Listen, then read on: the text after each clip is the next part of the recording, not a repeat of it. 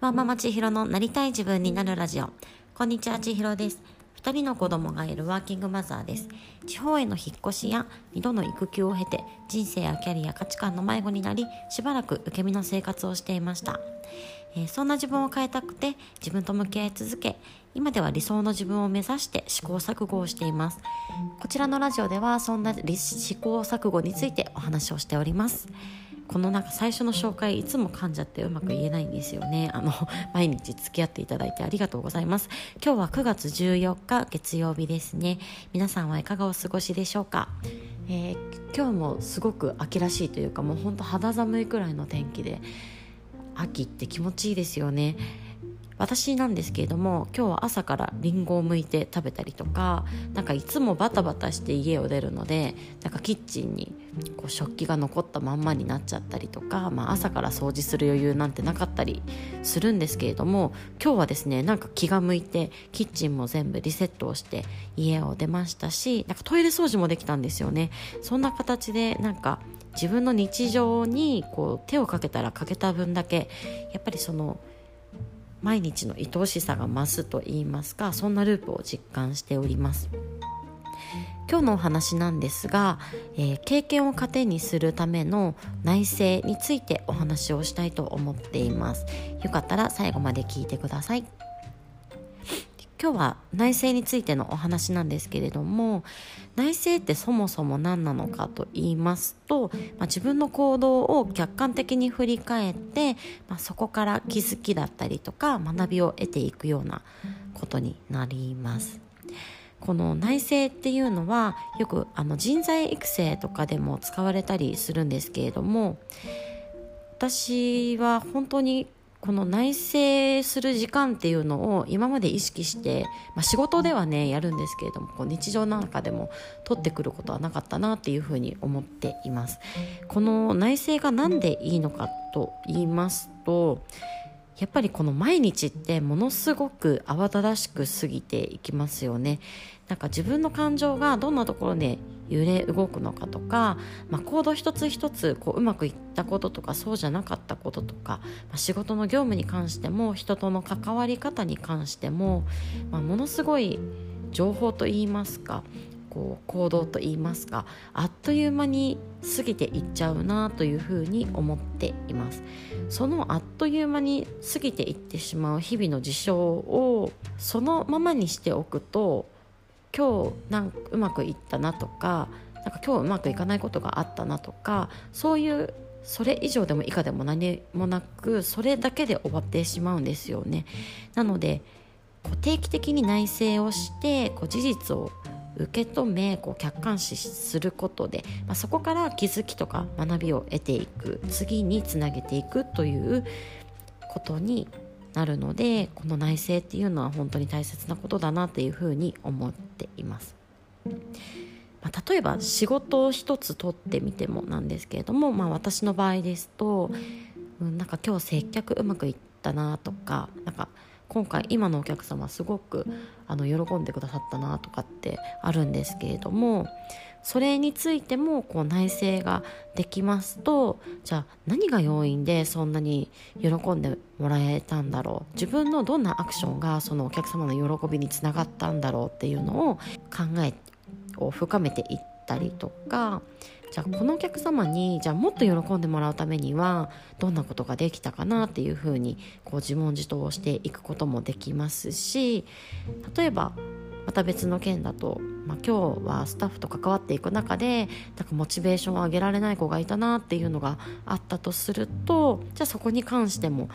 モチベーションが上げられなかったのは何でなんだろうとか何が要因だったんだろうって考えてみたりとかじゃあ全く同じような例が明日以降あった時にじゃあ次はどんな風にしたらうまくいくかどうかとかそんな形でこう自問自答していくことでうんと、明日以降のこう学びというか行動につなげていくことができるっていうような形かなというふうに思っています。私は仕事上でこの振り返りといいますかこの内省っていう時間をこう意識的にこうスタッフに対しても促しますしなんか自分自身もねやらなくてはいけないものなんですがこのついついこの意識して時間を作らないとできないし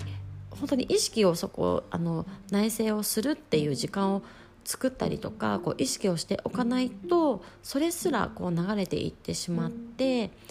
なんかついつい日常をこう振り返ることが難しいなというふうに感じることがあります。で私はこの、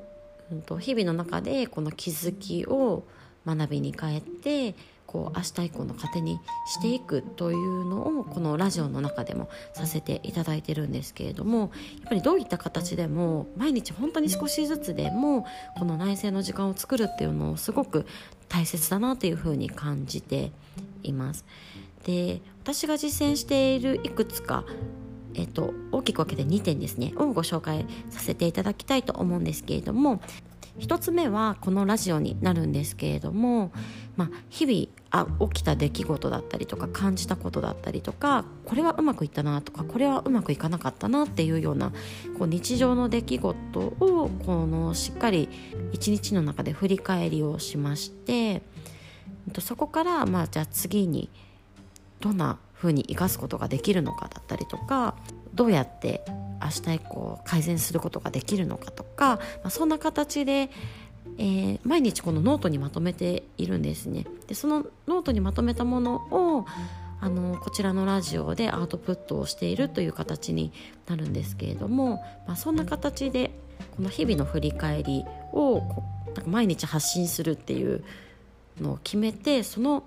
中でねこう強制的に行っているといいますかそんな形になります。なのでこれは公開してもしなくてもどっちでもいいと思うんですけれどもあの日記とかもすごいぴったりだなっていうふうに思います。今日何が起きたとかこんなことがあったこんなことが起きた時にこんなふうに感じたとかっていうねその起きた出来事とか感じたこと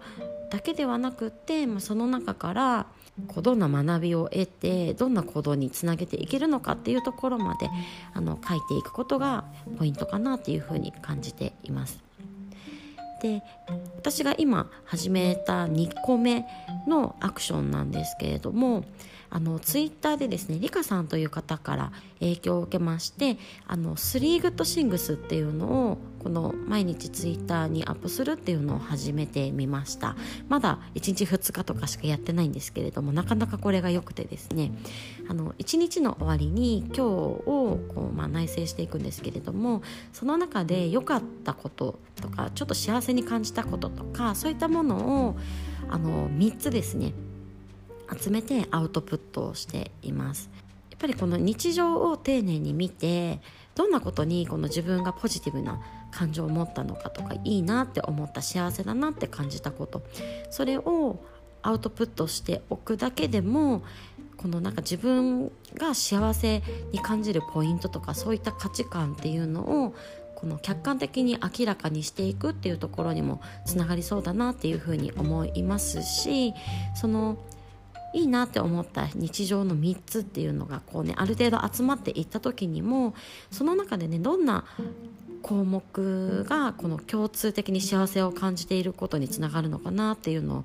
この比較して見てみたりとかそういった形で自分の小さな幸せをこう客観的に認識していくことでこの幸せに感じれることとかいいことっていうのをこの明日以降再現していくところにもつながるんじゃないかなっていうふうに感じているのでこちらもあのしばらく続けていきたいなというふうに感じています。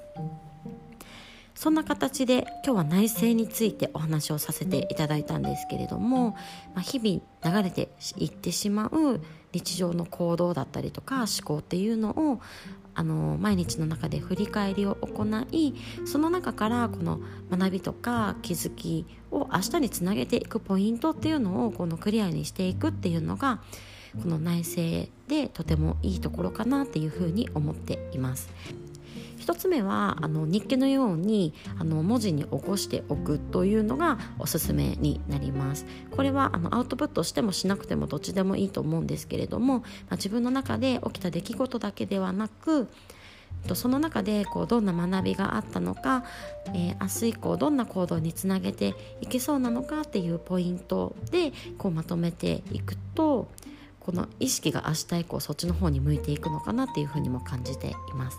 で2つ目のおすすめはあの3グッドシングスになります、まあ、これもねツイッターとかであの発信してもしなくてもどっちでもいいと思うんですけれども、まあ、今日の出来事の中で良かったことっていうのを3つ集めていくという手法ですね。でこれもに関してもあの良かったことを集めるだけではなくってじゃあその良かったことって何でいいって思ったのかなってこうちょっと深掘りをしてみたりとかどんな共通項目にこの良かったとか幸せっていうのを感じれるのかなっていう自分の価値観を明らかにしていけることにもつながるのかなって思いますのでこのより深掘りしていく種にしていけたらいいのかなというふうに思っています。そんな形で今日も最後まで聞いていただいてありがとうございます。ではまた明日。